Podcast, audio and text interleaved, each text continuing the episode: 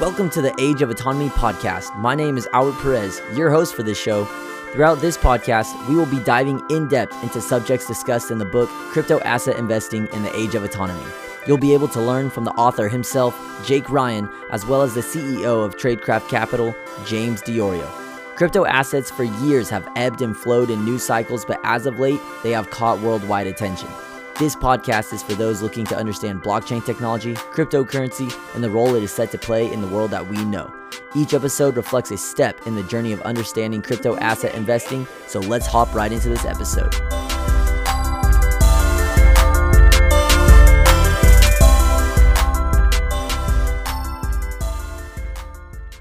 Hello, everybody. Welcome to the Age of Autonomy podcast. Today, we'll be diving in depth into topics discussed in the first chapter of Crypto Asset Investing in the Age of Autonomy.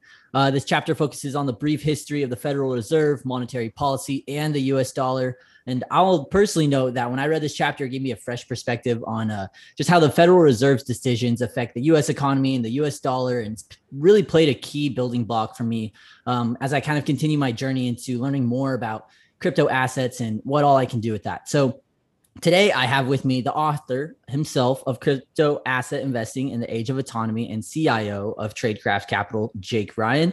And as well, I have serial entrepreneur and CEO of Tradecraft Capital, James Diorio. I'm excited to get started, y'all. How you guys doing? Hey, Albert. How's it going? Good to see you. Awesome. Doing good, Albert. Happy to be here. Awesome. So I guess kicking it off. So Jake, you have over 20 years of professional experience in software and technology and investing in traditional markets. And James, your professional experience in software and blockchain technology as well.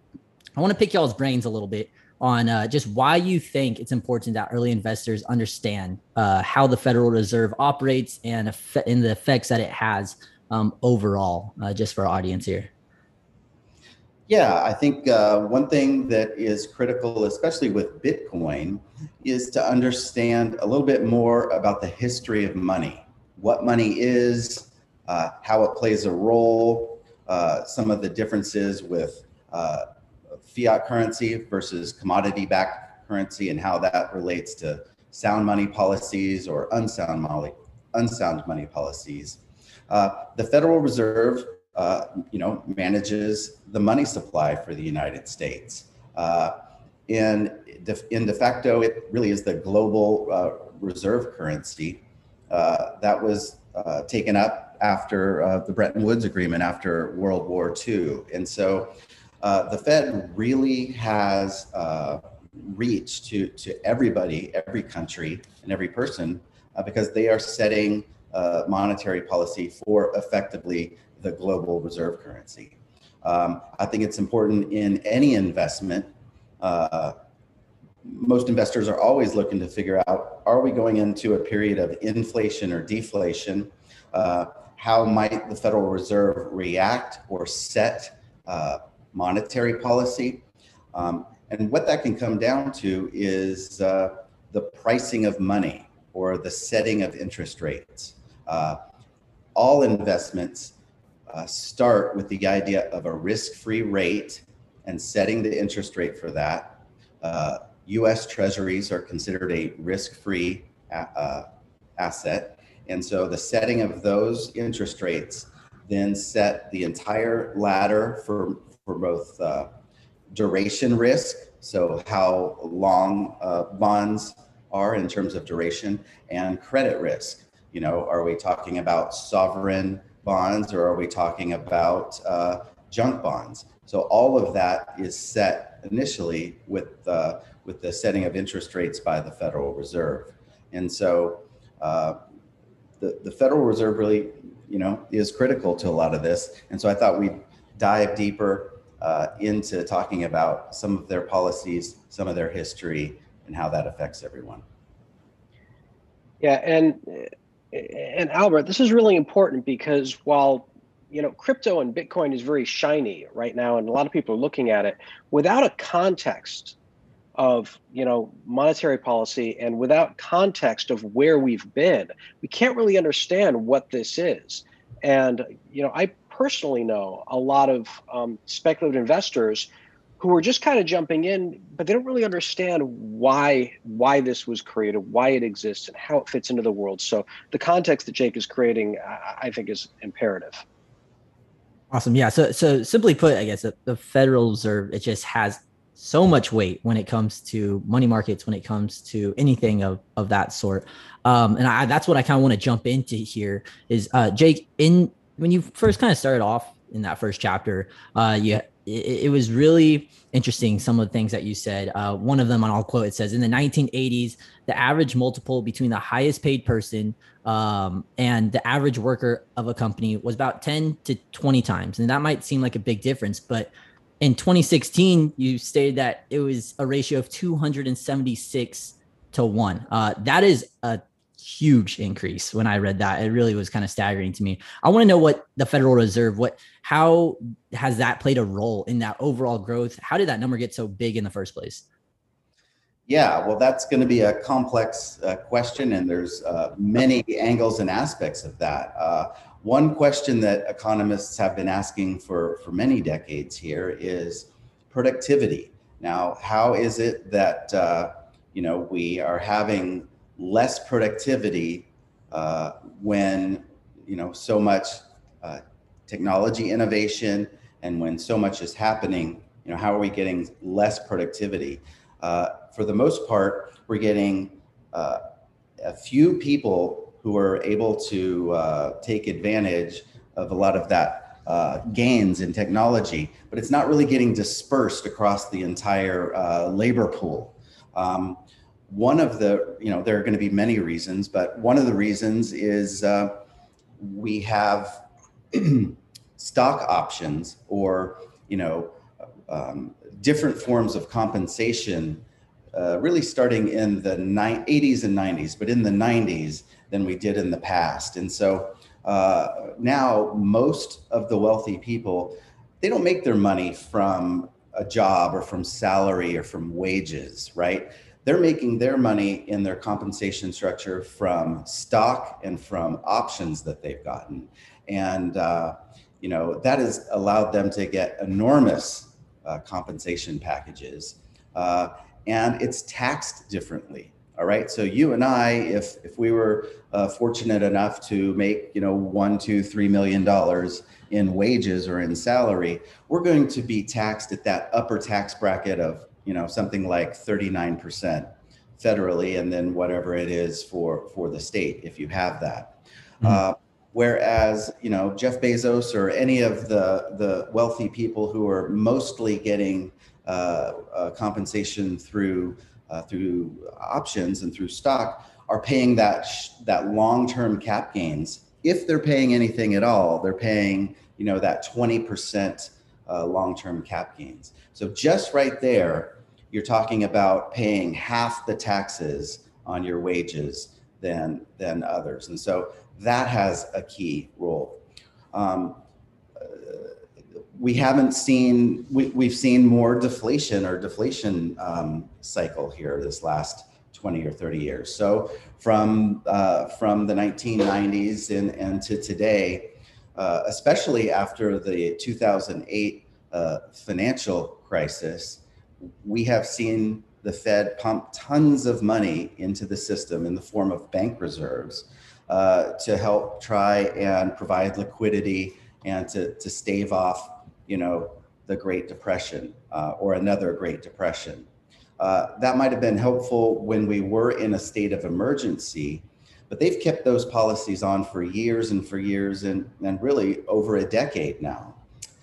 So deflationary policies, we aren't seeing any wage growth, right? So no wages are really going up. And there's a lot of reasons for that. But when wages don't increase, we're not able to get productivity or get those gains to the middle class.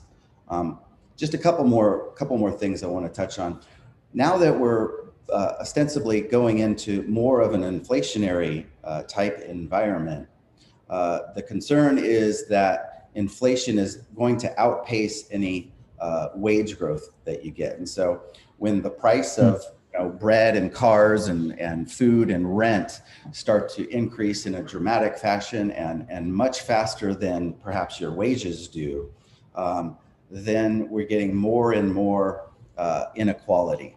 And so inflation is that regressive tax that hits everybody, but it can really hit the poor worse because that is 2, 3, 4, 5, 6% that comes off the top, and most of the middle class, if they're investing at all, have savings or are looking at having funds in a savings account, something like that. Whereas the rich, they are able to invest in things that are inflation and protection. They're investing in real assets like real estate, and they're able to keep up with inflation and do a much better return. And so, all of these factor into to wealth inequality and into why productivity is really only helping a few and not getting dispersed across the entire labor pool.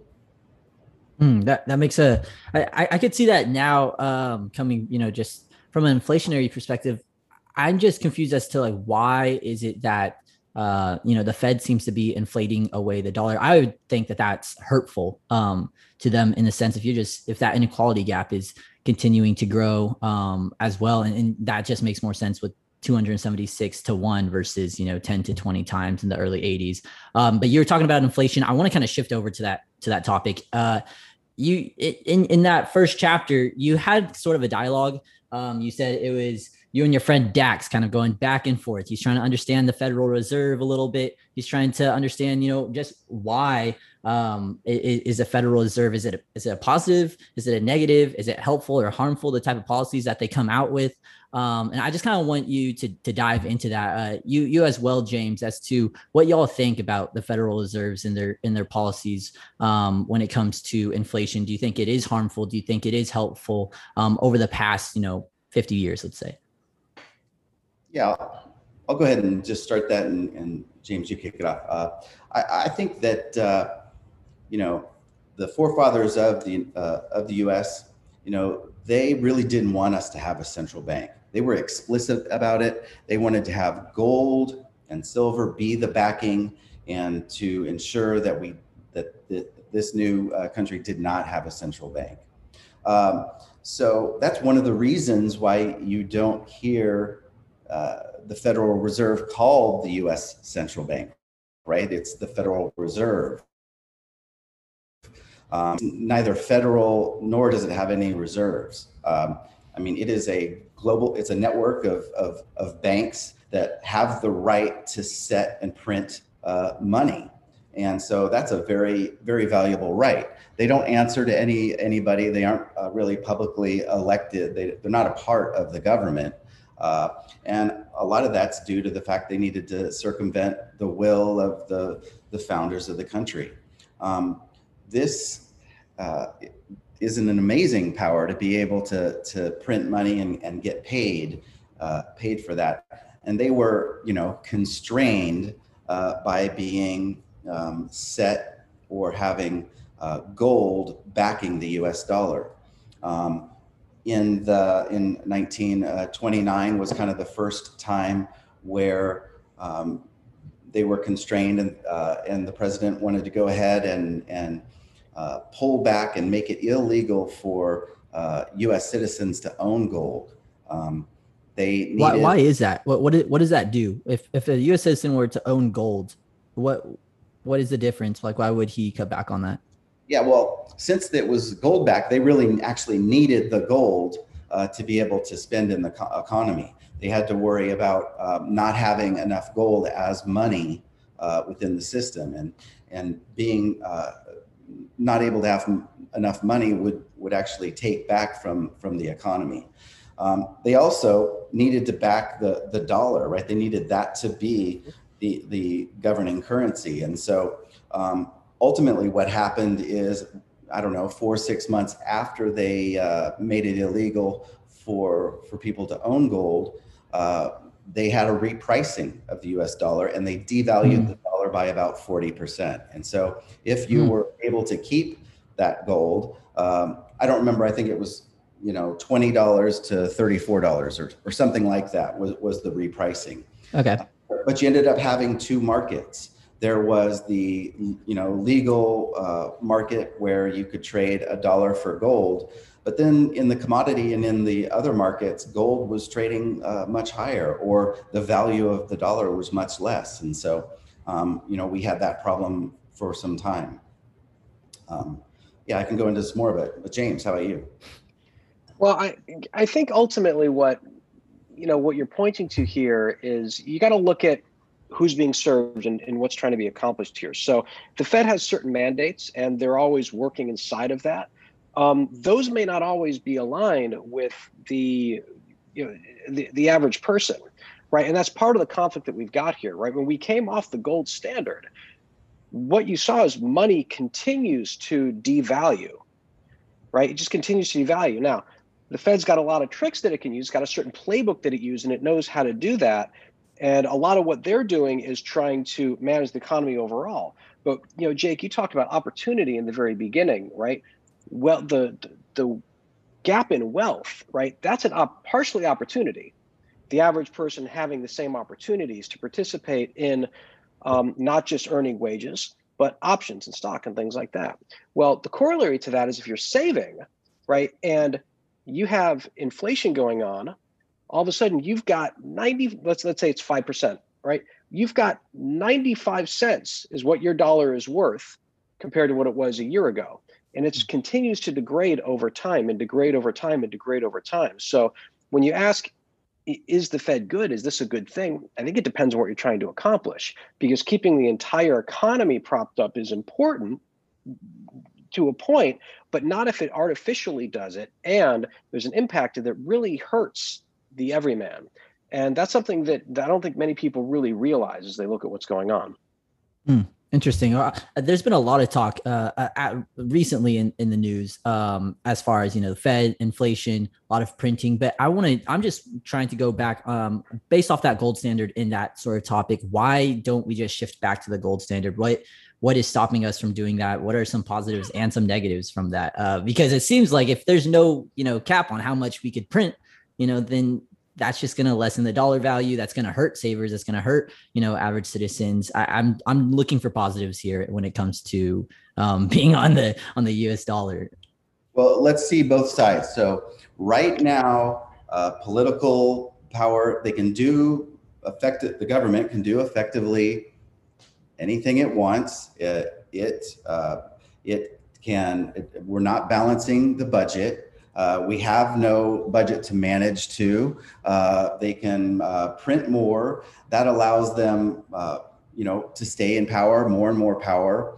And there isn't any reason for them to give up that power. If we went back to a gold standard, they would be constrained, right? We would actually have to have a budget. We would have to, you know, for one thing, that would cause a major recession, and nobody has the political will right now to do such a thing.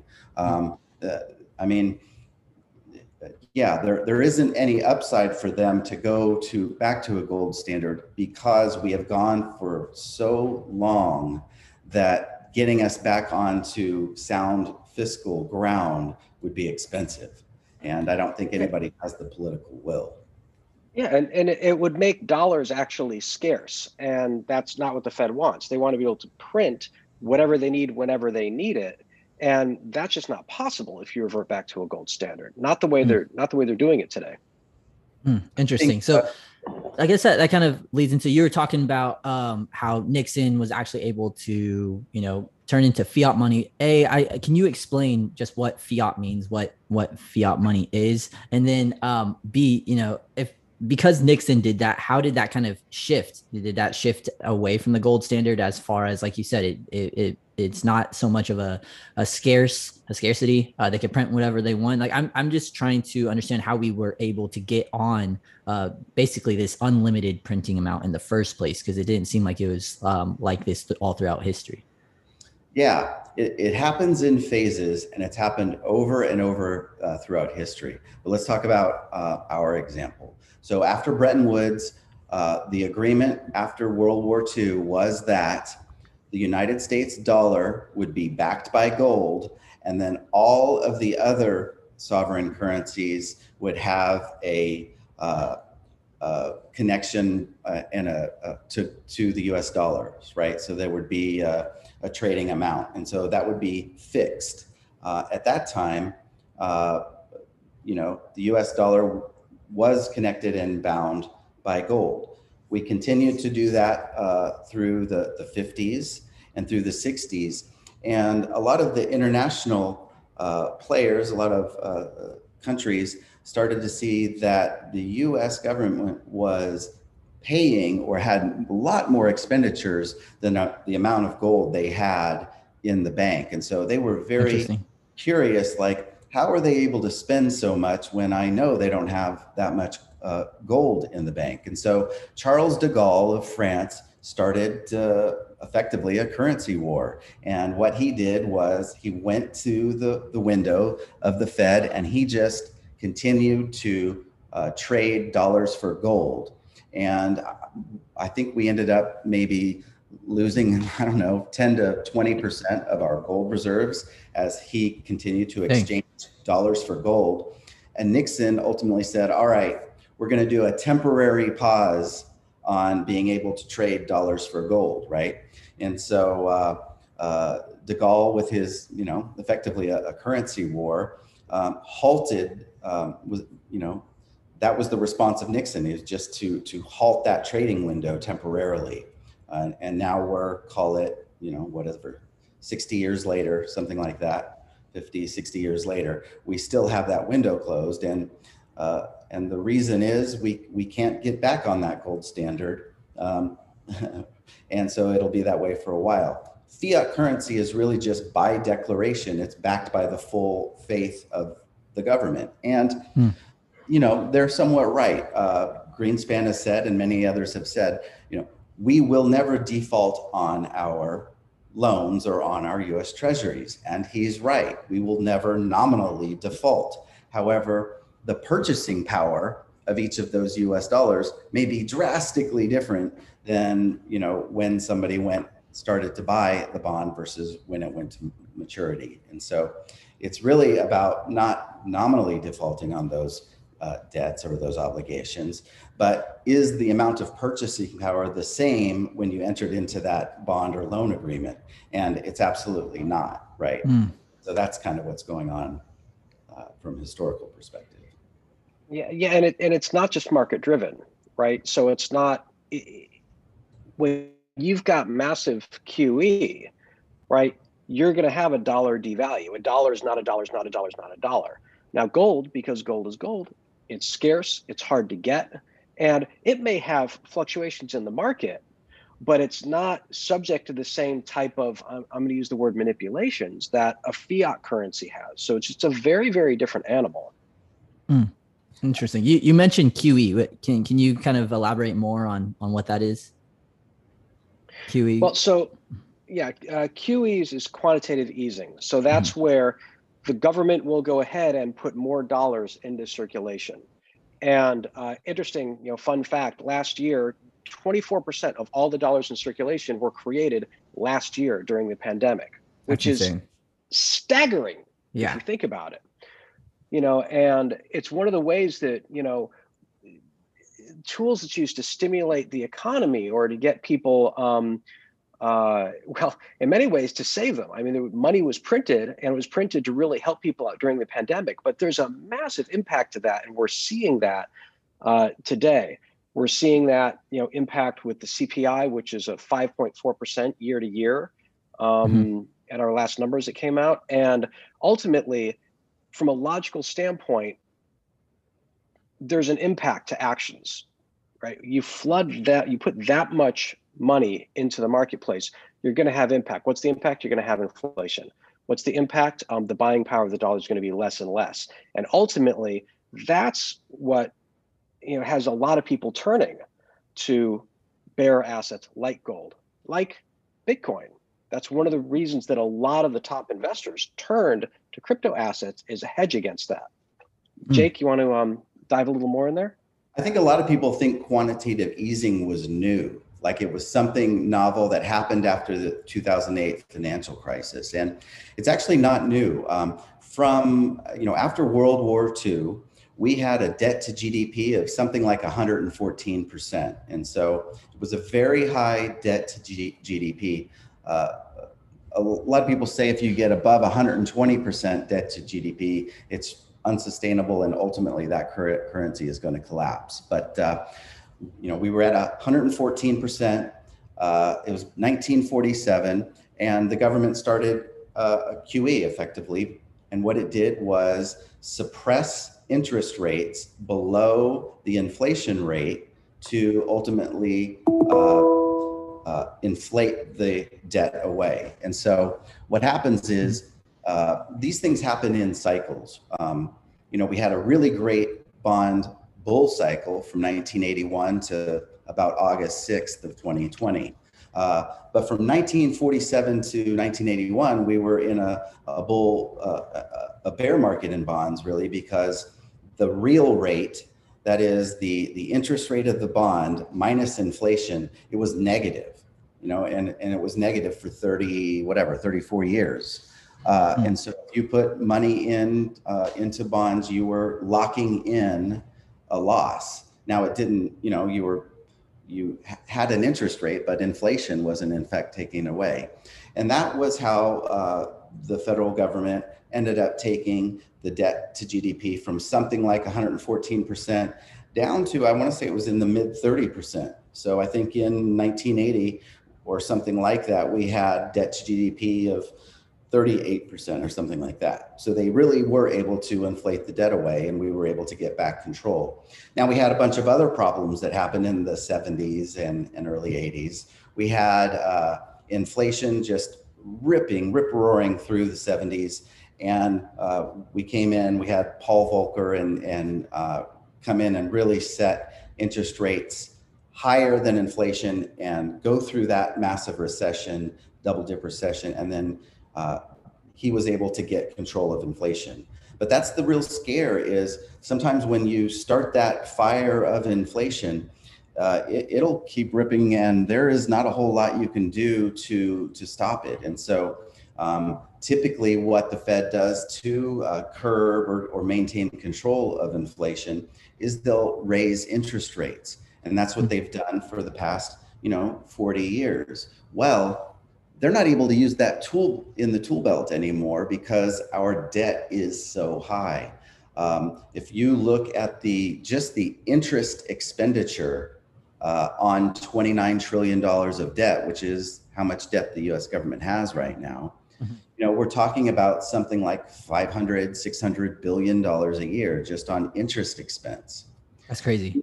If the interest rate were to rise 1 point, right? Rise from, I think the 10-year treasury is something like 1.35%. If we ended up having 2.5% interest rate, which is not, historically, that's still low. Typically 4% would be kind of, 3 to 5%, 3 to 6% for the 10-year treasury would be a normal nominal interest rate. But if we were to take that interest rate up 1 percentage point to something like 2.5%, you're taking the interest expense to well over $1 trillion a year. And so the Fed is really boxed in, right? They have to keep interest rates suppressed for some time. Last time it was 34 years. How many times this time? Well, it's probably a few decades, right? And what are they going to do when inflation comes and it's rip-roaring, when their main tool to curb inflation they're not able to use? And so that's the real scare, is when they're presented with a much higher inflation than expected. How are they going to manage that? Interesting. I believe currently we have an interest rate that's close to zero. What are the long-term impacts of when you have an interest rate that stays so low? What's the long-term impact on that versus if let's say that interest rate was a 4 or 5%, or, that might be high, but I'm just kind of wanting to understand what that long-term impact looks like. Sure. Think about it just from a personal perspective. What happens when you get a 0% credit card? You know, what do you do as a person? Well, you might spend it more, right? You may take on a whole lot more debt because, hey, it's 0%, I'll pay it off later, right? Mm. It's not dissimilar, though I do hate to make those analogies from a government to a person. But when interest rates are low, the price of money is low. And so businesses and, you know, and people are going to go out, borrow money, and hopefully they're good allocators of capital, and they're going to generate products and services and really good profits. And if they make profits, then they're going to be able to pay off those debts, no problem. Well, as we get more and more revenue, more and more profits, you know, that the economy starts to heat up. There's always only so much amount of commodities or resources, and so when the economy heats up, we start to get everybody going for those scarce resources, and those resources, the price can go up. Again, that's inflation. And so that's really what can happen when you keep interest rates low for a long time. That was a chief complaint of Greenspan, is that he left interest rates too low for too long. We ended up having a massive asset bubble. I think we had two under Greenspan. One was the dot-com bubble, and then one was the 2008 real estate crisis. And so that's really what can happen, is that bubbles form. And I think we can see bubbles forming in the markets right now. I mean, you've got the stock market, you know, all-time highs during what basically amounts to an economic depression, at least a recession, right? Through the pandemic, it's not like we've had a great economy. Yet the stock market is like decoupled. It's completely decoupled. You're seeing price to earnings at, you know, 40% or something like that. You know, good fair value. Typically, you would see something like, let's say, 15 times. So you might see price to earnings or a P.E. ratio in the stock market drastically lower. You're seeing real estate explode. Right? Just anecdotally, I have a couple friends in LA. This is, you know, summertime of 2021. They're trying to buy a house. They're putting in, you know, $100,000 over ask, right? And they're still not getting the house because, you know, there is limited supply of homes and there is infinite money chasing finite, scarce assets. And so we're seeing bubbles form in all kinds of markets. And so I think that continues as well. That is one of the problems and one of the knock-on effects of quantitative easing, is that when you have infinite money chasing finite resources, you're going to get bubbles, and we're getting bigger and bigger bubbles. Mm. Yep. Well, it seems like, and now you're dealing with opportunity and impact again, right? Mm-hmm. So just to add on to that, Albert, if from, you know, my grandparents, right, they always said, never use credit. Just never use credit, always use cash. Well, if you're trying to compete in that real estate market that Jake's talking about, a lot of people don't have that $1 million, $1.1 million, $1.2 million, $1.3 million to go out there. So the institutions are out there and they're able to participate in the market and have their money grow. Well, what's the everyman doing, right? Or the everywoman? Well, putting money in a savings account. Well, savings isn't saving if your dollar is worth less each and every year. So in an inflationary market, as Jake mentioned, if that dollar continues to drop, people think, well, I'm saving money. Well, you're actually not saving money. You're losing money. So how do people have those opportunities? How can they go ahead and have that money grow in a market which is designed so the dollar is worth less and less and less and less, right? And that's one of the biggest challenges through all of this. Awesome. Well, thank you guys so much for coming on to the show. I mean, I think we covered a lot here on the Fed. Anybody who's listening, make sure to drop us a review if you guys learned something. We're always taking questions. We want everybody to learn. Go grab the book, Crypto Asset Investing in the Age of Autonomy. It's available on Amazon, and we'll post more links in the show notes below. But James and Jake, thank you very much for joining me today. Thanks for listening. If you learned something new, leave a review. We'd love to get feedback in order to make this show better for every listener. If you want to dive more into the subject we just spoke about in today's episode, click the link in the show notes to order Crypto Asset Investing in the Age of Autonomy. As well, you can get to know Jake and James better by reading their bios in the show notes below. Thanks again for tuning in, and we'll catch you again next time on the Age of Autonomy podcast.